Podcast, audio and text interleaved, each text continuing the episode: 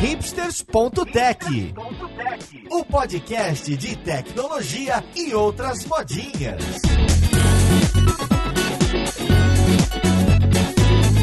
Olá, caríssimo ouvinte, seja muito bem-vindo a mais um episódio do seu podcast favorito. Meu nome é Paulo Silveira, esse aqui é o hipsters.tech e hoje a gente vai falar de programação funcional e mais especificamente a gente vai falar de Clojure, essa linguagem que algumas pessoas acham que são só cientistas que usam, a gente vai ver que tem muita gente bacana usando por aí. Então vamos lá pro podcast ver com quem que a gente vai falar. Música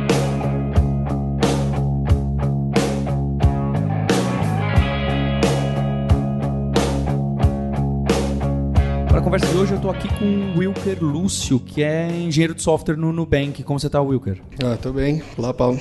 Eu tô também com a Carolina Pascali Campos, que também é engenheira de software aqui no Nubank. Como você tá, Carolina? Tudo bem, e vocês, pessoal? E mais uma vez, eu acho que é a terceira vez que eu tenho ele aqui, o Lucas Cavalcante, que é Principal Engineer. O nome dele eu falei até em inglês, porque eu não sei nem traduzir aqui no Nubank. Tive a honra de trabalhar com ele na Kaelon durante muito tempo. Como você tá, Lucas? Tô bem também. E vocês? E também com os nossos co-hosts, Roberta Linhares. Errou!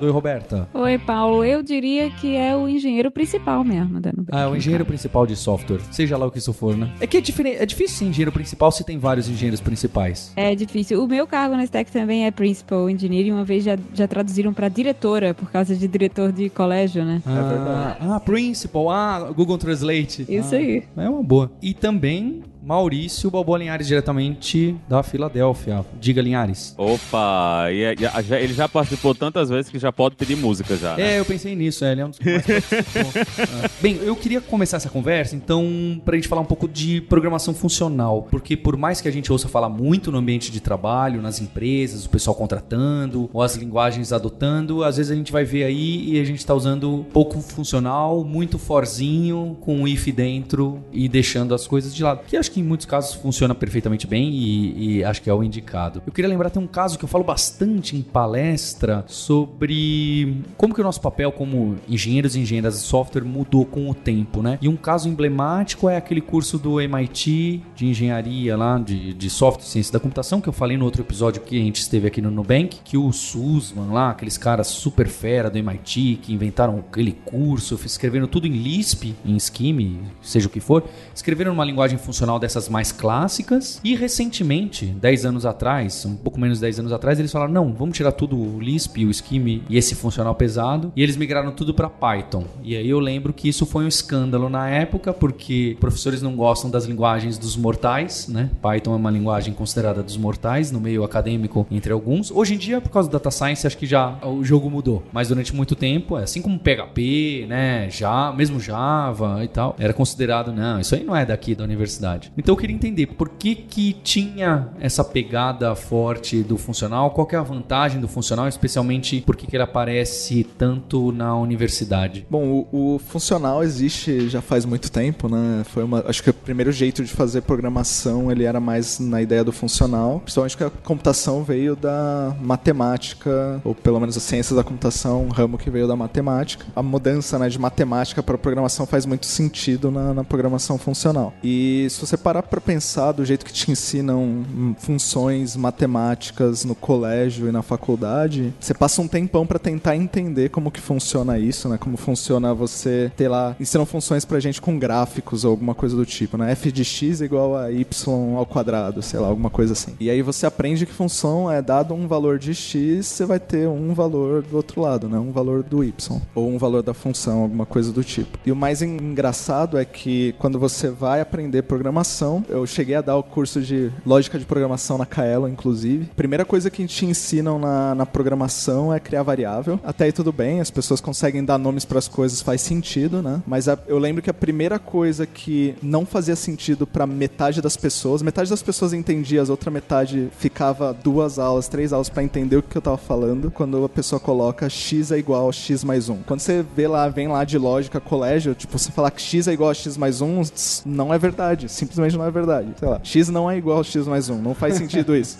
Tanto a- essa sentença tanto é estranha porque você vem da matemática com o igual, deveria valer o contrário, né? x mais 1 igual a x, né? Que é uma que o negócio não funciona nas linguagens não imperativas. funciona e não entra na cabeça das pessoas quando você vai ensinar loop pras pessoas. Simplesmente metade da, da sala bugava lá e não conseguia entender. Você passa um tempão entendendo isso, você passa um tempão aprendendo depois que o gato herda de animal e o cachorro herda de animal pra poder fazer o método LAT lá no meio do caminho. Coisas também que é uma abstração que meio que te empurram pra aprender programação também, sendo que é um pouco mais natural que você não tenha essas construções, que você não tenha. Se você não tem essa, essa x é igual a x mais 1, se você não tem essa mutabilidade, você cai a uma das características aí da programação funcional, você consegue descrever o seu programa de uma forma muito mais fácil de entender. Porque você não tem, precisa se preocupar qual é o valor daquela variável no momento que você está executando as coisas. O valor é o valor que entrou na função e vai continuar o mesmo valor até aquele valor sair da função. Programação funcional é um jeito de programar, programar que ele diminui a quantidade de elementos que você precisa se preocupar enquanto você está programando. Que aí o incremento ficaria alguma coisa do tipo: a, a função incrementa x, recebe x e devolve o x mais 1. E não que x vale agora, passa a valer agora x mais 1. E meio que você só usa esse x é igual a x mais 1, na real a gente só tem que ensinar isso para as pessoas,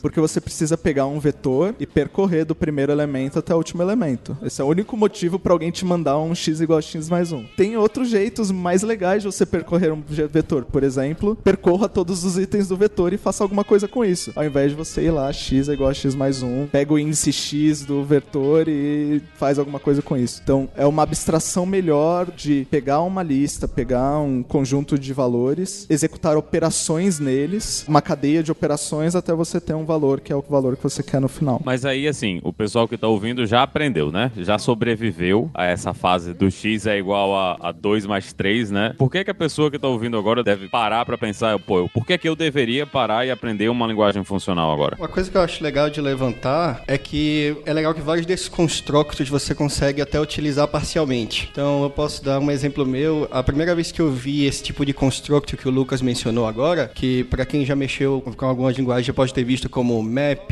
reduce, filter, esse tipo de operações que são mais alto nível, é legal que você consegue aproveitar elas até em linguagens como JavaScript. A primeira vez que eu vi isso foi naquela lib prototype.js. Quem mexe com JavaScript há um tempo vai conhecer ela e já te dá esse tipo de coisa e faz com que você não precise pensar nesse detalhe de como percorrer a lista, sabe? Que você pensa numa operação mais mais complexa no sentido de que mapeie todos os itens desse mapa, para cada item desse mapa faça isso, ou filtre fora os itens desse mapa que entram nessa condição e esse tipo de coisa. Então, permite que você pense nesse tipo de abstração. Acho que, complementando, você consegue ser muito mais declarativo, né? A ideia é um pouco, por exemplo, do SQL, que você faz um select, não interessa como que você vai fazer esse select. É essa mesma ideia. Quando eu uso o map, ele vai percorrer aquele vetor, eu não preciso explicitar onde ele começa, onde ele termina. Então, eu tenho uma linguagem que é muito mais declarativa, é mais simples de desenvolver código assim, é mais simples de entender código assim, pelo menos na minha visão. Também um gancho com o que o Lucas falou sobre a imutabilidade, né, de você a função ela não vai então mexer nesse x, ela vai devolver um x mais um. Acho que uma analogia legal em relação a isso é se a gente pensar num desenho. Você começa a fazer um desenho, é, tem dois jeitos que você pode fazer isso. Você pode pensar numa animação, que é quando a gente tem aquele bloquinho, então a gente começa desenhando, sei lá, o primeiro bonequinho, aí você vira a página, você desenha o segundo bonequinho, e você, quando vira todas essas páginas, você tem a sua animação. Ou você pode pegar uma folha de papel e ir apagando. Então, ah, agora eu quero que ele fique mais na frente na página, então vou apagar aquele bonequinho e desenhar um novo. Só que quando você faz isso, de apagar, você perde a noção de tempo. Então eu não sei o que, que acontecia com aquele. quando eu comecei a desenhá-lo, que eu apaguei. Então, um ponto interessante disso é que quando você usa imutabilidade, você tem tanto a identidade quanto o estado. Então a gente pode pensar que a identidade é o livro, esse livrinho que a gente vai virar as páginas, e o estado é cada página. Então, quando a gente vai virando as páginas, a gente sabe qual era o estado daquele objeto em um momento do tempo. E isso, quando você está escrevendo código, debugando o código, tem um valor inestimável, assim. Você não fica pensando, ah, mas quando será que foi que alguém viu essa imagem? Foi quando eu tava desenhando aquela parte ou, ou não? Ou pior ainda, né? A maioria das vezes eles vêm quando eu termino de desenhar. Mas pode ser que alguém me enxergou no meio do desenho. Exatamente. Então, quando você tem essa divisão, é, você consegue ter identidade estado e tempo. Diferente do outro. Você mistura identidade e estado e você não tem esse conceito do tempo que, que ajuda a, a, entender o que aconteceu durante todo o processo. Então, acho que esse é um dos grandes ganhos da imutabilidade, dessa ideia que eu, tudo que entrar na minha função eu vou devolver um novo valor, eu não vou mexer naquele valor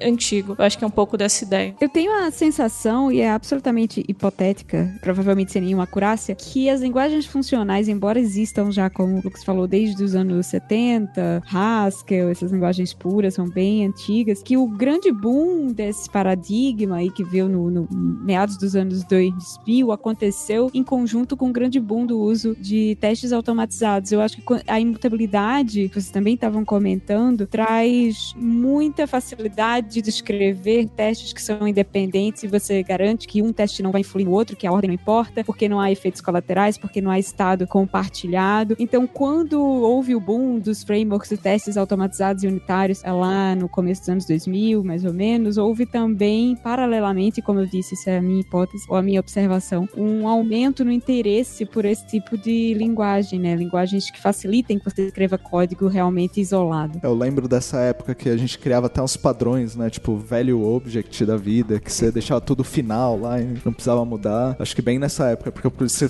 você não fizesse isso, testar e gerar todo o contexto do teste era uma coisa que tomava todo o seu tempo, né? É, Roberto, eu acho que é bem é um ponto válido, mas eu acho que tem outro ponto que poderia ser mais importante ainda a favor da imutabilidade, que é quando você vai lidar com concorrência. Porque quando você tem objetos mutáveis e você tem concorrência, você tem múltiplas threads, você sempre tem que estar tá criando locks e tendo cuidado que uma thread e outra thread não estão tentando mudar uma coisa ao mesmo tempo. E quando você tem estrutura de dados imutáveis, esse problema simplesmente não existe. Porque nenhum dado é mutável, então todas as threads podem olhar para tudo ao mesmo tempo. Isso simplesmente some o problema. Ah, sim, sim. Mas o boom da concorrência eu acho que é posterior um pouquinho, é, né? A gente é. viu as pessoas discutindo distribuição e paralelismo um pouquinho depois. Tinha um monte de servidor e linguagem de web que era tudo single thread, então não tinha esse. Até hoje umas linguagens que são single thread, assim. Né? é. É, olha, olha a, dor do cotovelo aí. É. não mencionou, não, não citei nomes, assim. Existem é. linguagens que tem single thread aí pra resolver esse Já problema. Já trabalhamos com várias. Não citei nodes. A grande coisa foi melhores. A gente começou a ir pra funcional para ter melhores jeitos de representar o que a gente quer fazer, né? Toda essa ideia do map reduce é que tava todo mundo cansado de ir lá for i igual a zero, i menor que x e fazer todas as coisas. As linguagens foram incorporando essas operações nas suas bibliotecas padrão aí, porque é um jeito mais fácil de trabalhar do, com processar listas e fazer alguma coisa com elas, né? É, eu acho que vale um ponto aqui que a, às vezes as pessoas misturam facilidade com familiaridade, porque você vê que as pessoas que trabalham com isso há tempo, praticamente todas elas vão concordar que é mais fácil. Mas se você mostrar para uma pessoa que não trabalhou com esse paradigma, ela vai achar estranho e difícil. Só que aí tem a causa da familiaridade, então é legal quando, se você for uma pessoa que está querendo olhar para essas coisas, dá um tempo, deixa ele tentar entrar um pouco. Eu acho que isso faz sentido e a pergunta que o Linhares colocou ali no começo, né? Por que, que alguém olharia agora se ele já está tão habituado ao x igual a x mais 1? Realmente causa esse estranhismo. Eu tenho, bem, eu programo pouco já, mas para mim é muito estranho ver uma, uma sintaxe concisa que tem a cara que a Carol falou, declarativa do SQL. Aliás, SQL é um bom exemplo de quando você tem algo declarativo um pouquinho maior, é super complicado de você bater o olho e falar: o que, que esse cara tá fazendo aqui, né? Quando fica grande aquelas sentenças de wheres e joins e, e update dentro de update, que é o que,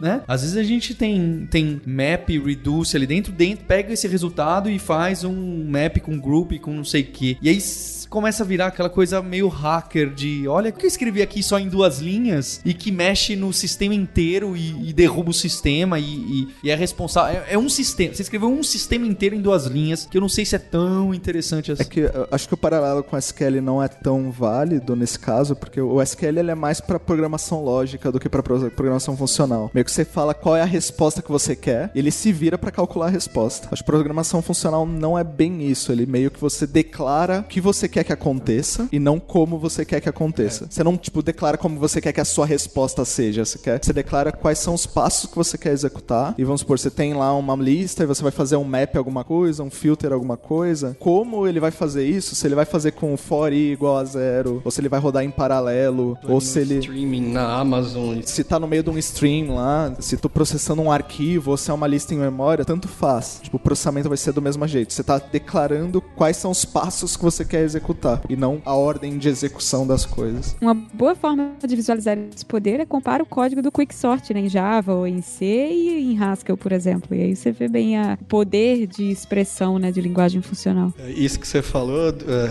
Paulo, da questão de ficar muito complicado alinhado, para um programador de Clojure, pelo menos, pra gente, é grande felicidade quando você consegue criar uma threading, mas ela é uma lista é flat, sabe? É uma coisa que você consegue ler um statement depois do outro, não tem alinhamento, ele não vai fazer aquelas complicações. Ele é bonito quando ele tá reto e simples. Quase reto. É, No JavaScript eles estão tentando até colocar o pipeline operator, que é, é um pouco dessa ideia. O JavaScript, principalmente depois desses promises, async da vida, é meio que tem um jeito de fazer isso que é bem chato, que é os, os callback passing styles da vida. Não sei que, que é tipo, você vai, você faz a promise e quando ela terminar eu quero fazer isso. É aquele den, né? Você chama um ponto den, passa uma função, aí você cria outro den, passa outra função. E hoje no JavaScript mais moderno o pessoal usa o async await. O código parece que é síncrono, mas ele tá rodando assíncrono na verdade. Mas pra você ter o overhead mental como se ele fosse síncrono. Aí você quebra melhor. E meio que você vai, tipo, transformando os resultados dessas promessas ao invés de você ficar É, isso também ajuda no, manipulando os resultados, sabe? É, isso ajuda a capturar erro também, porque você não precisa se preocupar com ter um fluxo alternativo de erro. Ele consegue lidar com isso como você está acostumado dentro de um try-catch. E essa já é a forma que o Clojure tem de já tem essa carinha. O Clojure em si não, ah, vale, talvez pessoal que não saiba, o Clojure ele é uma linguagem hosteada, então assim, o Clojure em si ele não tem uma runtime própria, ele sempre roda numa runtime que já exista. Então a gente tem um Clojure que roda na runtime do Java, por exemplo, e existe o Clojure Script que vai rodar no browser. Então a gente tem esse, esse movimento, eu gostei dessa. eu Achei a Roberta gênia com essa sacada dos testes terem batido com essa época aí do começo, porque até aquele negócio de interface fluente que a gente devolvia os objetos imutáveis era por causa do teste que a gente se forçava a isso, nem tanto por causa da concorrência. E acabou caindo, é uma época faz sentido. A Roberta leu em algum lugar e não quer contar. Que isso, respeita a genialidade.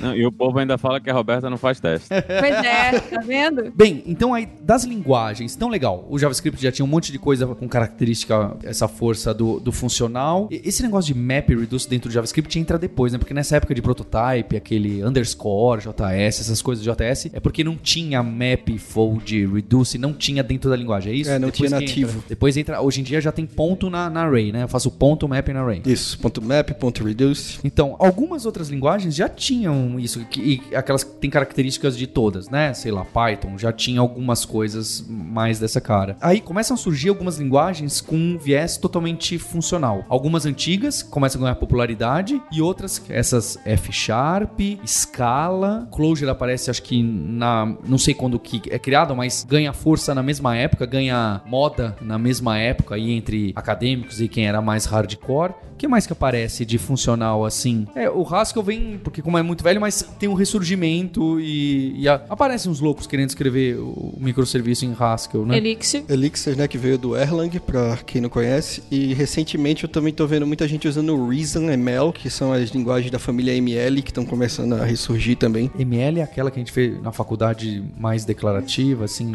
lógica. O Facebook tem um projeto que é o Reason ML e compila para JavaScript. Essas linguagens todas vêm, né, de algum lugar. Essas linguagens novas, nenhuma delas surge do nada, né? Scala mesmo tem muito de OCaml. Todas essas linguagens, o, o, o Clojure vem lá do Lisp, então tem... Todo mundo tá vindo com linguagens novas, mas essas linguagens novas, elas todas estão saindo da casinha de alguma linguagem velha que o pessoal ou não usa mais ou não tá afim de usar, né? Como Elixir também, que teve que vir lá de Erlang. Então, tudo que é novo, na verdade, é velho de novo. É que, na, na real, a computação já tava tudo resolvida na década de 70, a gente só tava inventando moda até agora.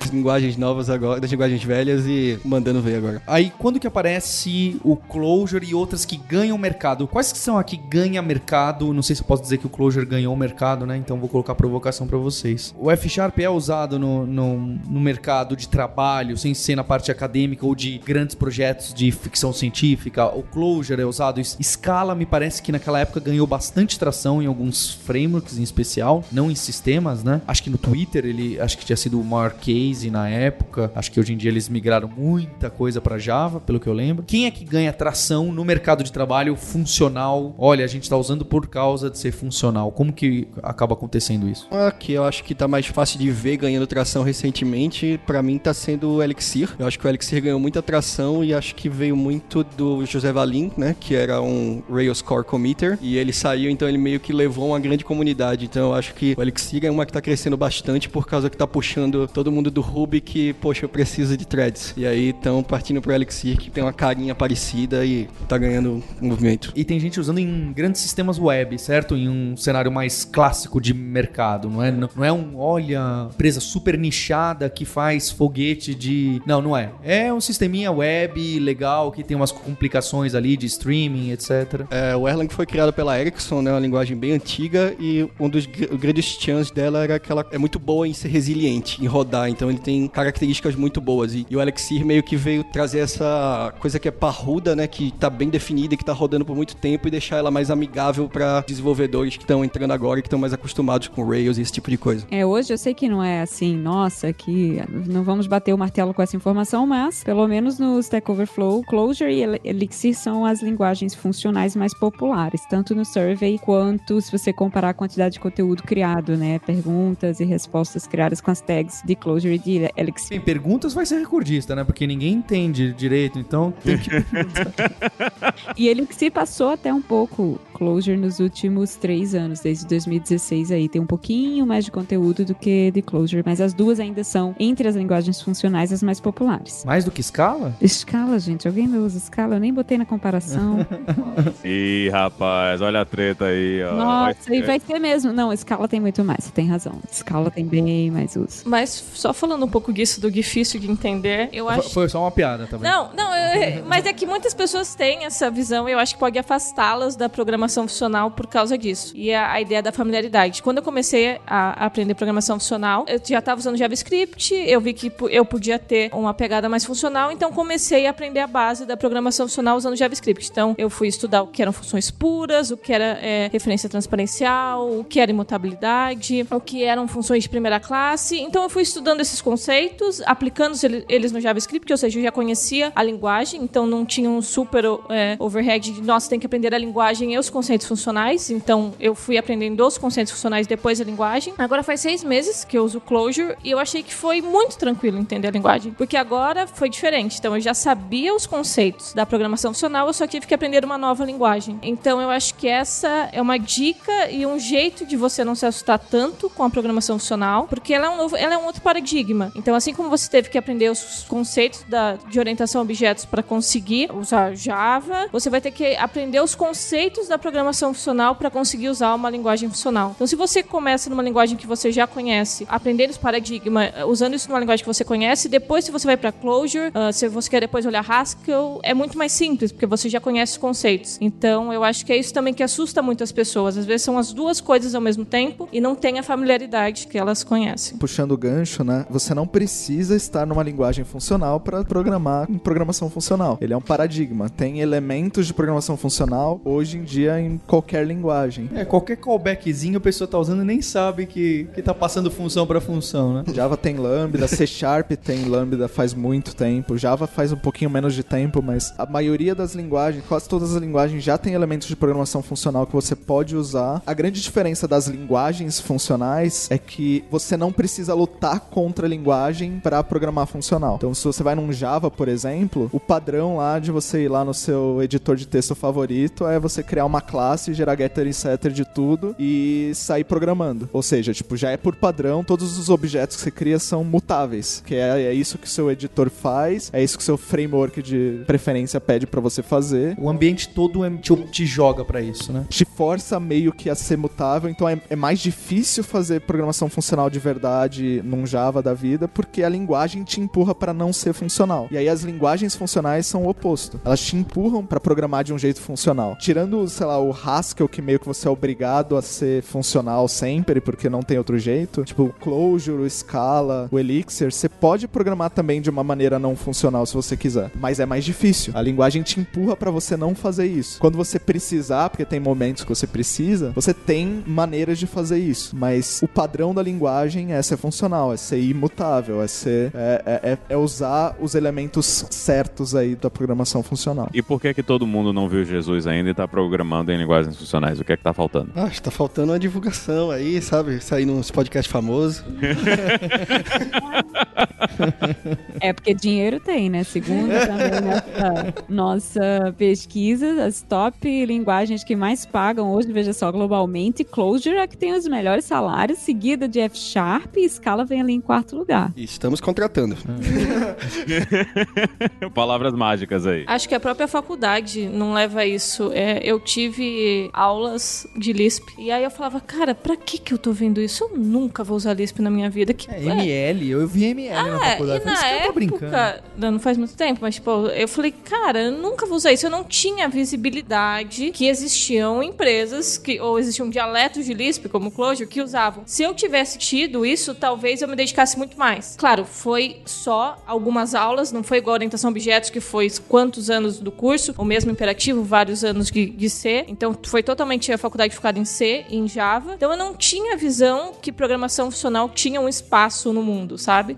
Eu- isso não foi mostrado pra mim na faculdade. Foi mostrado Lisp, mas foi mostrado dessa forma acadêmica. Então pra mim era algo que estava dentro da academia e não fora dela. E como o meu foco não era academia, eu não me preocupei com aquilo. Então acho que as próprias faculdades se mostrassem que esse mundo existe nos dias de hoje, é, seria um super impulso pro paradigma. E também, né, eles passam uma matéria de programação funcional como se fosse uma coisa muito mais matemática do que prática de dar pra fazer programas com isso. Né? E tem até a questão mais simples, né? Que quando uma pessoa vai estudar uma linguagem, ela meio que se pergunta o que, que o mercado tá fazendo. E o mercado tá fazendo é o que, que as pessoas sabem fazer. E isso meio que se retroalimenta. Então, pra você causar uma mudança, né? Sempre é mais difícil. Ele tem que ganhar por muito, assim. Não é só ser um pouco melhor. Aí você tem que ter uma empresa grande do tipo Twitter que impulsionou Scala um tempo atrás, ou Nubank tá impulsionando Clojure agora, espero, sei lá. Pra ter esse case de que é uma linguagem viável pra usar no mercado, resolver problemas difíceis e problemas reais do dia a dia.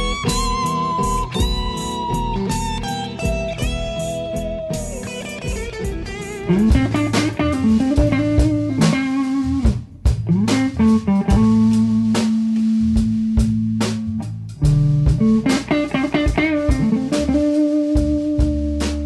cara que hoje ele tá trabalhando em uma empresa que não tem isso ainda, né? Ele não tá usando uma linguagem funcional agora, mas ele quer aprender mais sobre os conceitos. Como é que essa pessoa, esse programador, essa programadora vão conseguir aprender e como é que eles devem procurar aplicar isso dentro do dia a dia deles? Você consegue usar elementos de programação funcional em qualquer linguagem, né? Então você não precisa ir direto para uma, pra uma linguagem funcional. Acho que os, os exemplos mais fáceis foi o que a Carol falou aqui, que de, sei lá, um map reduce, você vai achar em qualquer linguagem. Você parar de pensar em percorrer lista com for e passar a percorrer com map reduce já é um primeiro passo para você ir nessa direção. Começar a fazer funções ou métodos puros que não modificam variáveis, né? Objetos imutáveis ou valores imutáveis também é outro passo nessa direção. Você consegue ir aplicando elementos de programação funcional no seu programa, na sua programação do dia a dia sem precisar convencer seu chefe de mudar a lin- a linguagem ou alguma coisa do tipo. É, eu acho que, sei lá, pro caso mais comum hoje seria dizer pro cara ir no Google e procura How to do Functional JavaScript Programming. Porque eu acredito que JavaScript é uma linguagem que, se não é a que a pessoa já sabe, deve estar mais perto do que a pessoa sabe. E você vai ter muito material em cima disso. É, tem um ponto que eu queria só levantar, eu não acho que vale a pena entrar nele, mas como a gente tá falando de muitas linguagens funcionais aqui, vale lembrar que elas têm várias coisas em comum, mas elas também têm várias coisas bem diferentes. E a gente não entrou nisso, é que é a coisa do sistema de tipos. E cada linguagem, tipo, por exemplo, o sistema de tipos de Clojure e Haskell são duas coisas que são não se tocam, praticamente não se falam. Então você vai ter várias dessas diferenças entre essas linguagens. Então se você você pode ou começar pegando uma linguagem que já é familiar, ou se você estiver se sentindo aventureiro, escolhe uma dessas e aprende uma linguagem, sabe? Vai fazer alguma coisa com ela. Recria um projeto que você já criou e vê como é a experiência, comparado. Ah, isso aqui foi legal nesse linguagem por causa disso, isso aqui foi nessa. E aí você vai vendo as diferenças. Acho que só complementando isso, por exemplo, no caso do JavaScript, uma coisa que você tocaria muito rápido é o problema de você ter estruturas mutáveis. Então você poderia usar, por exemplo, Immutable.js para conseguir isso. Mas se você não quiser ir tanto nessa linha, que é tipo lutar contra a linguagem, eu olharia o básico no JavaScript e eu começaria a estudar ou em livros ou em talks o paradigma funcional. Até para você entender e falar assim, poxa, é por isso que eu tô lutando contra o JavaScript ou contra o Java quando eu tô tentando fazer funcional, porque uma das bases do funcional é, são as estruturas imutáveis. Se eu não tenho isso nessa linguagem, é por isso que eu tô lutando contra isso. Então, quando você tem isso muito claro,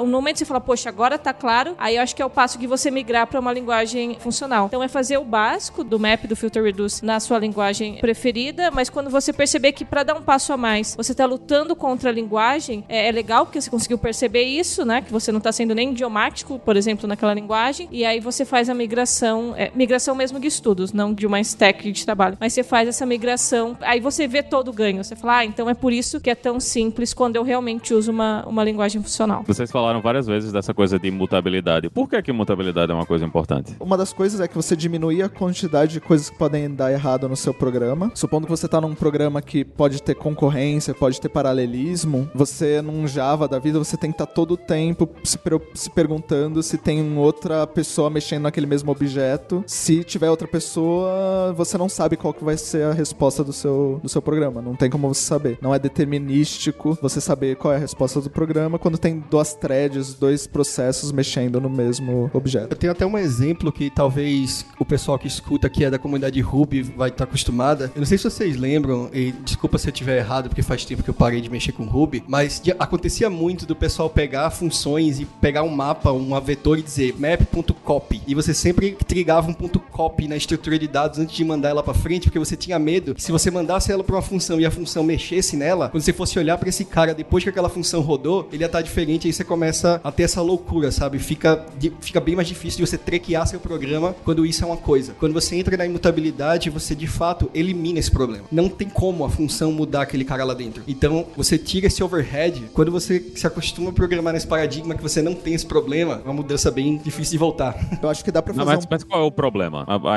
Eu tô, o que eu tô procurando, qual é o problema que a gente tá tentando resolver com a imutabilidade? Acho que é de simplificar o conjunto de possibilidades de uma, de uma função mesmo, de um, de um código que você tá rodando. Então você, como você falou, você pode partir dessa suposição que tudo que você recebeu na função nunca vai mudar. Tudo que você retornar nessa função nunca vai mudar. Então você não precisa fazer lock, você não precisa fazer cópia, você não precisa ficar fazendo transações, porque você tem garantia que os, os objetos, os valores vão ficar iguais. As premissas, aquelas condições que tem algumas até linguagens que você põe uns, umas anotações para falar, olha, esse cara aqui não vai vir nulo, esse cara, olha, esse cara que vai vir aqui é imutável, acabou, não tem nem que discutir, não é? Senão é o caso que vocês falaram dos copies do, do Ruby ou no Java era os unmodifiable list, unmodifiable isso, unmodifiable aquilo, isso tudo. Deixa eu dar só uma analogia rápida, é que você programa pensando que a memória que você está acessando com aquela variável vai ser sobrescrita por outro processo. Esse problema existia quando você programava em C, ele não existe mais hoje, não é um problema que você fica pensando toda vez que você aloca uma variável. É garbage collector em geral, né? É tipo. É, tipo, você não. É um problema que você simplesmente não precisa pensar nele, não é um problema mais. Com imutabilidade é, é, é a mesma coisa. Você, é um problema que você não precisa pensar nele, porque ele não é um problema mais. Você não precisa pensar que aquele objeto precisa ser sincronizado com várias threads. É, são uma classe de problemas que vem da mutabilidade que são eliminados, de certa forma. Eu daria até um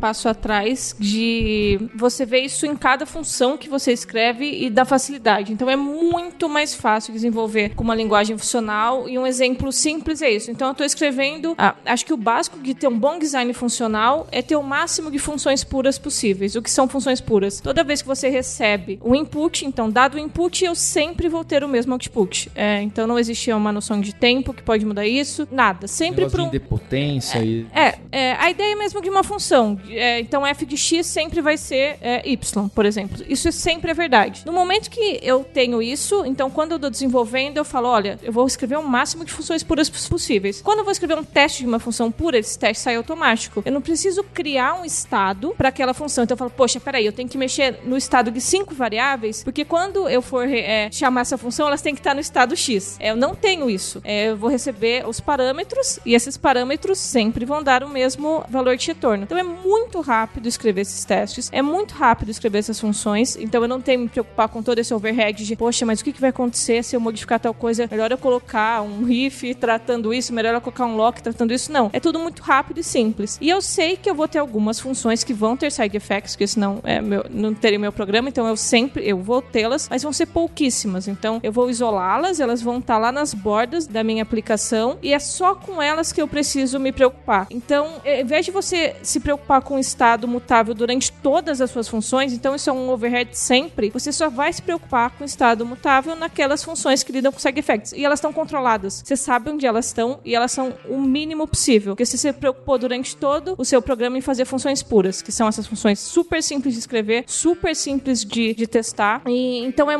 tudo é muito mais controlado no seu programa. Não é isso de ah, eu vou rodar ou eu vou debugar. Cara, esse estado foi mutando, passou por 20 funções, eu tenho que entender como que ele estava em cada passo da função para conseguir encontrar o erro. Você não tem isso, tá controlado. Você sabe onde isso foi é, mutado ou é, salvo no, no banco ou qualquer coisa disso. E todas aquelas funções puras continuam puras, continuam sendo verdade, para o input é tal output. Então te dá muita segurança na hora de desenvolver. Você não fica duvidando o tempo todo de quem mexeu nisso, em que estado do tempo. É, não existe esse problema. O Linhares está fazendo essa provocação. É óbvio que ele quer chegar nessa resposta também da concorrência, mas vai além, certo? Mesmo se a gente não tá pensando em concorrência, por causa disso, de não ter efeitos colaterais. Olha, se eu passar um mapa, quando essa função retornar, aquele meu mapa tá como tava. Ninguém adicionou ou alterou uma chave para um valor novo. Ele continua igualzinho. Passei uma array, aquela array continua do mesmo tamanho, com os mesmos elementos e, e tá tudo igual. Porque simplesmente não dá para ninguém mexer na array. E tem um outro ganho da, da imutabilidade que é menos, é menos direto. A própria linguagem pode fazer essa suposição que tudo é imutável e guardar os, os valores de uma forma mais eficiente e alterar os valores de uma forma mais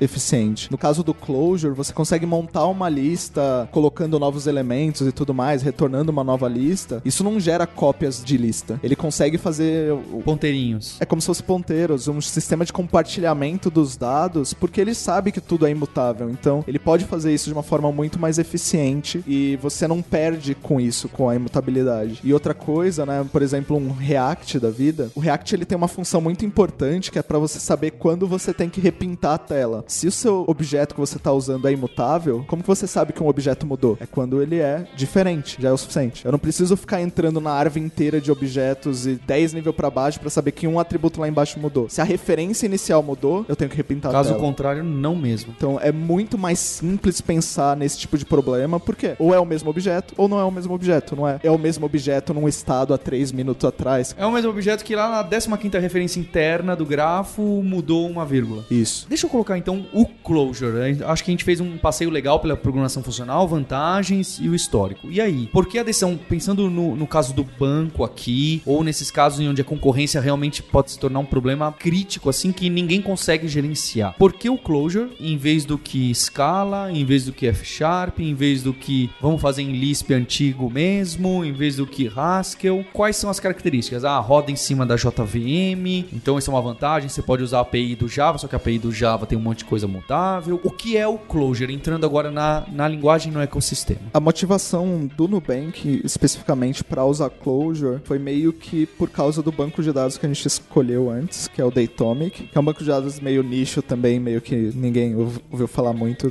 de como que é, mas é um banco de dados que ele funciona como se fosse o Git, né? Então ele não salva, para quem já trabalhou com Git, ele não salva os dados em si, ele salva as alterações que você fez nos dados. Então você tem aí um log de todas as transações, todas as mudanças que, que aconteceram no dado, e isso para um banco é, um- é uma propriedade bem interessante porque a gente nunca perde dados. Sobrescrever um dado é perder dado. Então a gente nunca sobrescreve dado. A gente sempre tem o histórico de todas as alterações. Pelo Datomic ser escrito em Clojure, era muito mais fácil trabalhar com Datomic usando Clojure. Mas mesmo que a gente não fosse usar o Clojure, a gente usar alguma linguagem funcional por causa do domínio que a gente está se propondo a resolver, que é o domínio financeiro, que é bem mais próximo de matemática, é bem mais próximo de operações matemáticas. Programação funcional é mais fácil de mapear operações matemáticas do que objetos. Porque você faz isso num Java da vida, você acaba criando um monte de objetos só para poder executar o código que você quer executar. Programação funcional já não tem esse problema. Enfim, essa foi a motivação do Nubank de usar Clojure. Foi uma das maiores vantagens nossa de ter usado Clojure, porque essa maneira de simplificar, de diminuir umas classes de problema, de, com imutabilidade, com funções puras, a gente já tá resolvendo um domínio mega complicado e normalmente você tem que resolver o domínio mega complicado complicado, a linguagem mega complicada, o framework mega complicado que você está usando. E no nosso caso, a gente só tem que resolver o domínio me- mega complicado, que aí não tem como fugir muito. O Clojure, ele parece, no primeiro momento, todo mundo tem essa coisa que é difícil de aprender, mas a linguagem em si, ela é bem fácil, ela tem bem poucos elementos para você aprender e conseguir trabalhar com essa linguagem. É uma coisa interessante até disso, que assim, uma coisa que pode assustar uma empresa que quer abrir é que ela pergunta, eu vou conseguir contratar gente para trabalhar com isso? E aqui no Nubank cresceu com uma certa experiência interessante porque muita gente que foi contratada aqui não sabia Clojure, porque a gente não pede, não tem como, senão a gente não ia contratar ninguém. Então as pessoas vêm para aprender Clojure aqui dentro. E isso tem algumas coisas interessantes, uns trade-offs legais. Um dos trade-offs positivos pra gente é que a pessoa não tem vício em Clojure antes de vir pra cá. Então, pra ela se alinhar da forma que o Nubank definiu o fluxo de trabalho, facilita bastante. E a experiência mostrou pra gente que, no geral, as pessoas aprendem rápido. Ninguém que. ah, né, acho que assim, não sei se vocês conheceram, mas eu não conheço caso de alguém que entrou no Nubank e depois de três meses estava, nossa, não consigo entender Clojure de jeito nenhum, sabe? Eventualmente as pessoas aprendem e gostam e começam a seguir. Acho isso bem, isso bem legal. Acho que outra vantagem do, do Clojure é ter o REPL, que é o Read, Evolve, Print Loop, que é um ambiente de programação que você está rodando um programa Clojure e você consegue fazer é, rodar as funções que você está escrevendo, modificar código enquanto você está fazendo ele. Isso para quem está aprendendo eu também acho que é algo sensacional. Então, de novo, vem com essas ideias que você tem. Eu estou escrevendo ali a minha função e eu quero testar aquela função. E como que eu faço isso? Você faz isso é, na hora porque você consegue sempre trabalhar só na porção de código que você está trabalhando naquele momento. Então, eu escrevo uma função e eu já faço o evol é, dela naquele momento e eu já vejo o resultado naquele momento. Vem a ideia das funções puras. Eu não tenho que. Peraí, mas para eu fazer isso, na verdade, eu vou ter que escrever um teste ou ah, eu tenho que montar um estado antes de rodar a minha função, senão ela não faz sentido. Você não tem isso. Então, esse feedback extremamente rápido, você pode pensar num, num console, né? Então, você está rodando aquelas suas funções, mas na verdade é o seu programa. É incrível para quem está aprendendo. Então, você escreve alguma coisa, uma funçãozinha, você já dá o eval dela, você já vê o resultado. É isso que você conseguir trabalhar só no- na porção de código que você está desenvolvendo no momento, eu acho que é uma coisa assim sensacional. É, eu lembro que quando eu estava usando JavaScript, às vezes eu abria lá o console é, ou no, no terminal ou no Chrome, e aí eu adaptava a função de um jeito que eu conseguisse testá-la, porque eu não, eu não ia conseguir montar todo o estado que eu precisava ali no terminal, naquele console de Node que eu estava rodando, e você não tem isso em Clojure. Você está ali rodando seu programa, testando ele naquele momento. É sensacional. Acho que é uma característica de Clojure que é interessantíssima para todos, não é só para quem está aprendendo, isso é para qualquer momento. Tanto que tem até um termo que é o REPL Driven Development, que então você sempre vai desenvolver ali com seu é, REPL aberto e a cada coisa que você escreve você já testa. É, testa no sentido de só é, rodar aquela função e ver se aquilo está fazendo o que você queria que fizesse. É um desenvolvimento muito rápido. O feedback é muito curto, né? É, o, mínimo que você escreve você já consegue é, rodar e ver se era aquilo que você estava esperando. E, e tem também a facilidade de criar estruturas de dados, de, de descrever estruturas de dados na própria linguagem, né? É algo próximo que a gente tem no JavaScript, né? Você consegue criar lá os objetos e listas JavaScript com literais. Você não precisa criar um new object e sair adicionando coisas. Você, você consegue criar, usando a própria linguagem, um mapa, uma lista, um set. E é fácil de você ler porque a, o, a estrutura de dados é exatamente aquilo que você escreveu. Você não precisa criar nenhum elemento além da estrutura de dados que você quer operar na função. É, tem, tem várias linguagens que tem REPL, como a Carol falou. O Ruby também tem o REPL, várias linguagens tem. Só que é legal de saber sobre o Clojure é que o Clojure e Lisps em geral vão um pouco além. E para enquanto você está desenvolvendo Lisp é bem comum que seu editor de texto esteja integrado com seu REPL. Então, é, em Ruby eu costumava usar o REPL, o Pry, essas coisas. Você entrava lá e rodava, mas no Clojure você costuma rodar direto do seu editor. Então você digita o código, você literalmente roda uma, roda uma linha de comando e esse comando já vai para o seu REPL e você já vê o retorno na hora. Justamente por- porque a função ela existe como se só. A função é uma função. Você não precisa de um objeto, de um namespace, de alguma coisa para rodar a função. Você só cria a função, ela já existe. Você quer criar um mapa, você cria o mapa, ele já existe. Você não precisa definir uma, uma classe, quais são os atributos que aquele mapa vai ter, qual é o tipo, nada disso. Você só vai lá, cria o mapa, é nome, Lucas, idade, X e tudo mais. Isso já é o, o dado que você vai operar. Então é muito mais simples você fazer esse ciclo do REPL da, que a Carol falou e operar com isso é muito mais simples. Uma época da vida que o Maurício Linhares gosta de. Ele tenta esquecer é quando ele escreveu um driver de MySQL pro Scala. E no Clojure tem essas bibliotecas para trabalhar com, sabe? Desde gerar um PDF ou conectar com uma SQL de uma maneira idiomática, ou na verdade, olha, pega lá e dá aquela gambi com a API do Java que é mutável, mas aí você põe aqui uns dois parênteses na frente, dois parênteses atrás e fica ali só lá dentro. Como que funciona esse ecossistema para quem não tá tão puramente matemático? Olha, eu preciso fazer uma coisa do dia a dia, um sisteminha web que eu tô usando alguns sistemas clássicos aqui por trás. O Clojure ele roda dentro da JVM, né? Então você tem acesso a todas as bibliotecas do Java. Mas uma coisa legal que o Clojure fez é para você acessar alguma coisa de, de Java, a sintaxe é um pouco diferente. Tá na cara que é que você tá usando Java no meio do código. É um ponto. Se você vê um ponto né, logo depois da lista, isso é. É ponto, é camel case, é alguma coisa que você tá na cara que você tá usando Java. Se tá na cara que você tá usando Java, você já sabe que você não pode fazer suposição de imutabilidade, você já sabe que você tem que programar do jeito Java de ser aí, de fazer operações na- no, no objeto que tá mudando e tudo mais. Se você quer trabalhar isso de uma forma closure, você cria um wrapper, né, uma lib em volta disso, que mantém as suposições do closure, que mantém que todas as operações que você fizer vão ser imutáveis. Ou quando são mutáveis, você coloca um- uma exclamação na frente, sei lá, você segue as convenções do closure pra saber, beleza, essa função tem que tomar um pouco mais de cuidado porque ela muda estado. Ao invés de eu só tô chamando a libjava lá pura, lá com ponto alguma coisa. Quando você faz isso, o Clojure ele respeita os tipos ou ele simplesmente ignora o que tá lá? Ele respeita os tipos, né? Porque se você tá usando Java, você tem os objetos operando. Você tá chamando métodos em objetos ao invés de só chamando funções. Então, se você chamar uma função que não. um método que não existe no objeto, vai dar problema. Mas ele dá problema na hora que tá rodando ou ele dá problema na hora que você tá escrevendo? Dá, dá problema em, na na hora que tá rodando. É, eu acho que se você tentar, é, quando você carrega o arquivo, ele já reclama se você tentar invocar um método de Java que não existe em algum ponto, eu não tenho certeza. É, o que acontece é que se você coloca. Dá pra você colocar type hints, né? Colocar umas. Um, declarar os tipos dos objetos que você tá recebendo. E aí, se ele já vê que você declarou o tipo do objeto, você tá chamando uma função que. Um, um- um método que não existe, ele já vai tentar reclamar ou o runtime, ou o editor de texto, ou algum tipo de linter, alguma coisa, já vai conseguir reclamar. Mas se você receber uma função e declarou nenhum tipo, ele vai usar tipo os reflection da vida do Java e vai tentar resolver em runtime. E vai ser um pouco mais lento. Então, se você declara o tipo, ele já sabe que é exatamente aquele método que você vai chamar, e aí ele vai chamar mais rápido. Vocês falaram em tipo, só queria colocar, fiquei curioso, como que é a, a tipagem no geral?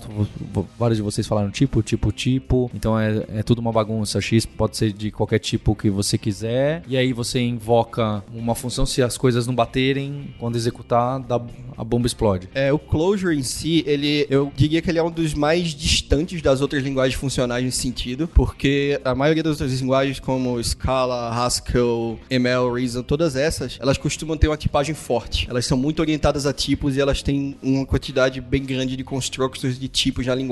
O Clojure, ele tem um mindset um pouco diferente, então o Clojure ele é mais orientado a dados. Então o Clojure, ele te encoraja a usar mapa para representar basicamente tudo. Então, quando tudo é mapa, então todos os tipos são mapa, então não importa tanto. Então, o que passa a valer mais são outras coisas. É, você passa a olhar, por exemplo, ah, eu não quero saber qual tipo desse dado, eu quero saber esse dado tem essas chaves que eu preciso. Quando eu vou rodar essa operação, é isso, é, é isso, esse mapa tem esses dados que são necessários e vem mapa e sai mapa. Então, no Clojure isso é bem flexível, bem aberto. O que tem pessoas que amam, tem pessoas que odeiam, porque não te dá nenhuma garantia a of time, mas ao mesmo tempo te dá um- uma grande flexibilidade para mexer com as coisas em runtime. E tem uma outra coisa legal do Clojure que, justamente por esse tipo não tá dentro da linguagem em si, mas Clojure é um Lisp, então você consegue escrever macros que alteram a sintaxe da própria linguagem um pouquinho, desde que você abre e fecha o parênteses na ordem certa. Você consegue mudar um pouco a sintaxe da linguagem, então você consegue adicionar a tipagem da linguagem do jeito que você quiser depois. A gente tem uma biblioteca que a gente usa de esquemas que você consegue declarar os tipos como se fosse Java. Você fala, ó, esse variável é desse tipo. Isso vai ser checado em runtime, em tempo de teste, não em produção. Você poderia fazer isso. Então, nesse caso, porque eu, eu fiquei com medo dos mapas e das chaves, porque se eu tiver um mapa que representa a conta bancária e, o, e a chave é o saldo que eu preciso saber e a gente resolve renomear a chave saldo desses mapas, tem como pegar o contexto para fazer esse refactor ou vai ser meio na sorte, meio quase um replace all com um, pouco de contexto e pode sair alguma coisa errada? A ideia é que você não define os tipos, tipo os objetos, os mapas, mas você define os tipos dos atributos. Uma coisa que vale lembrar também é que uma, uma prática que o pessoal de Clojure não seguia, mas já estava lá desde o começo e agora tá virando best practice, é usar keywords, as chaves dos mapas mapas, elas não são chaves curtas como a gente tá acostumado. Elas podem ser chaves bem longas, como namespace. Assim como funções têm namespace, suas chaves de mapa podem ter namespace também. E aí, com esse nome gigante, você acaba tendo uma coisa que você não tem essa ambiguidade que fica acontecendo. Então, se você for renomear uma dessas chaves, é bem mais fácil. Então, a ferramenta consegue. Tá apaixonado pela linguagem, porque isso é gambiarra pra resolver justo esse problema. A W3 veio com essa na Semantic Web. A gente tá só seguindo a ideia. Olha a desculpa, olha a desculpa. A ideia de você ter essa tipagem no runtime também te dá um poder muito maior, porque você consegue definir tipos que só conseguem ser verificados em runtime. Por exemplo, você pode falar coisas do tipo, beleza, eu quero receber um número que é sempre positivo, certo? Então, você, em vez de você sempre positivo daria pra criar um tipo de positive integer lá na escala da vida, mas você consegue dar, colocar meio que códigos arbitrários pra esse dado em runtime. Isso você faz em qualquer linguagem, né? Não precisa ser Clojure pra você fazer isso. Sim, mas, tipo, a ideia disso é que você consegue colocar essa- esse- esses tipos no Clojure como documentação, sim. Você consegue falar que você lê a assinatura da função, você sabe, beleza, esse daqui é, é um inteiro positivo sempre e tudo mais. Mas você consegue colocar também propriedades do retorno da função, por exemplo. Você pode falar, beleza, essa soma de, de, de, de- números positivos sempre vai dar positivo. E aí você consegue, com uma ferramenta da própria linguagem, verificar que isso é verdade pra sempre. Do tipo, ele gerar valores aleatórios das entradas e checar o tipo que você falou da saída, que pode conter funções arbitrárias ver- verificar o tipo. Não tem como você validar essa função pra sempre, né? Numa linguagem dinâmica.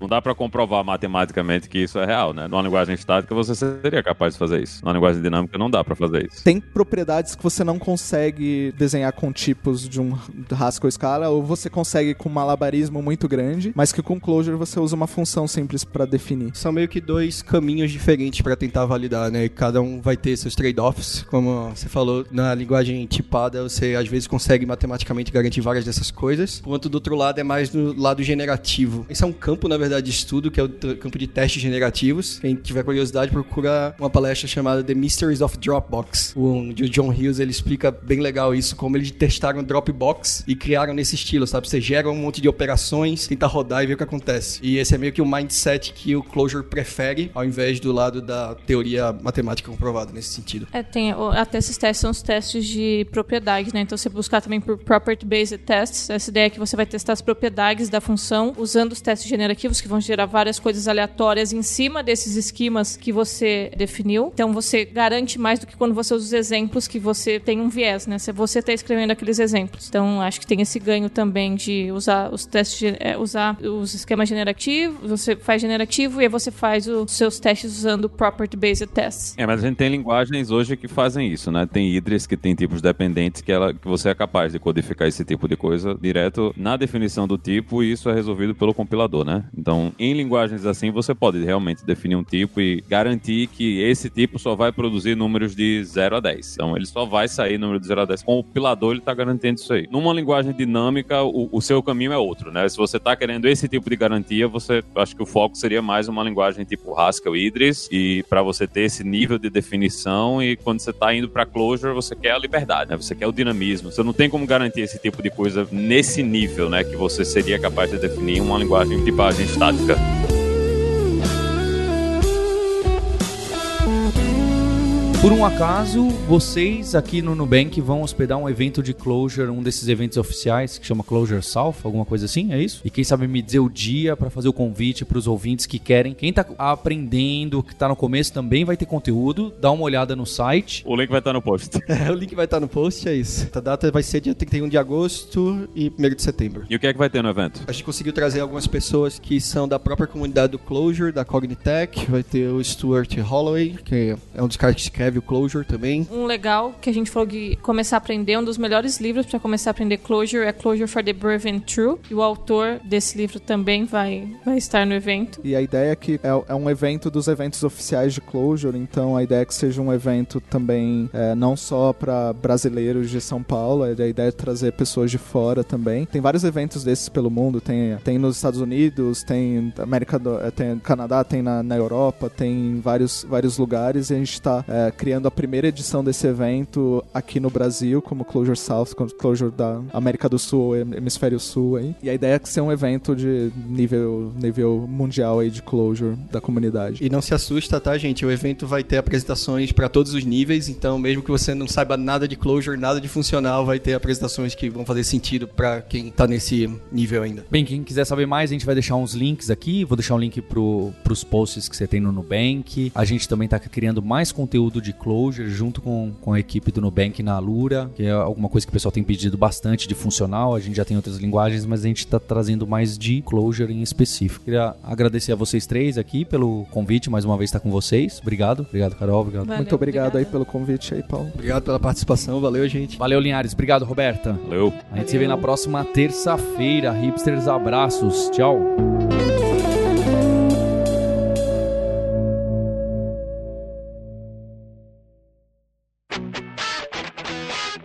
Você ouviu o hipsters.tech, produção e oferecimento alura.com.br, cursos online de tecnologia e Kaelon, ensino e inovação. Edição Radiofobia, podcast e multimídia.